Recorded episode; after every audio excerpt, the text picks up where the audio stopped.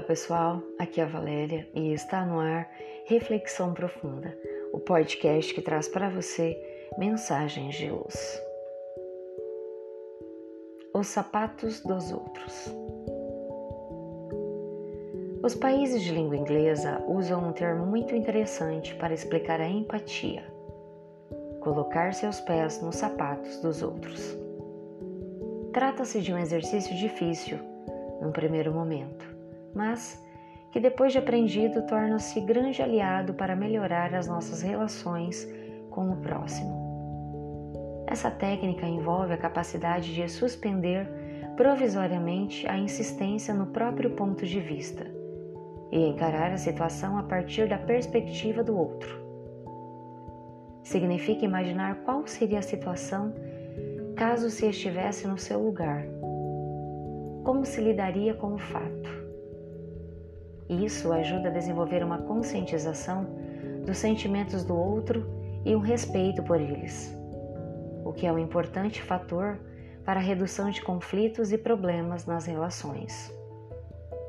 Só vestindo o calçado do outro saberemos se ele é apertado ou não, se machuca aqui ou ali, e assim poderemos compreender e tomar atitudes mais eficazes para consolar e ajudar.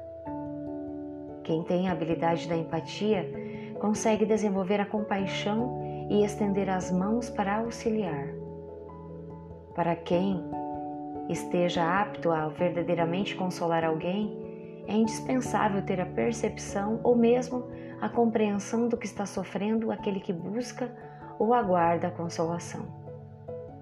Quem tem um comportamento empático compreende melhor e julga menos ou julga com menos severidade. Quem usa a empatia entende as razões do outro e consegue suavizar o ódio, o rancor, o ressentimento, preparando-se melhor para o perdão. A empatia ou a falta dela pode determinar se um lar viverá em constante guerra ou harmonia. Os pais precisam da empatia na educação dos filhos colocando-se em seu lugar constantemente, evitando as broncas desnecessárias, os comportamentos distanciadores e a falta de contato com as emoções das crianças. Os filhos devem usar de empatia com os pais, percebendo e entendendo suas preocupações, suas dúvidas, suas inseguranças e sua vontade de sempre acertar e de fazer o melhor para os seus rebentos. A esposa precisa colocar-se no lugar do marido, o marido no lugar da esposa. Ambos precisam conhecer o mundo do outro, suas angústias, suas dificuldades e o que lhe dá alegria. Puxa, que dia terrível você teve hoje. Vou tentar ajudá-lo fazendo uma comidinha bem gostosa para nós dois. Assim esqueceremos um pouco dos problemas. Eis um exemplo de um gesto simples, mas precioso, de empatia.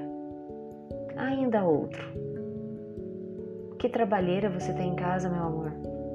Acho que você precisa sair um pouco para espairecer, não é? Vamos sair só nós dois para jantar.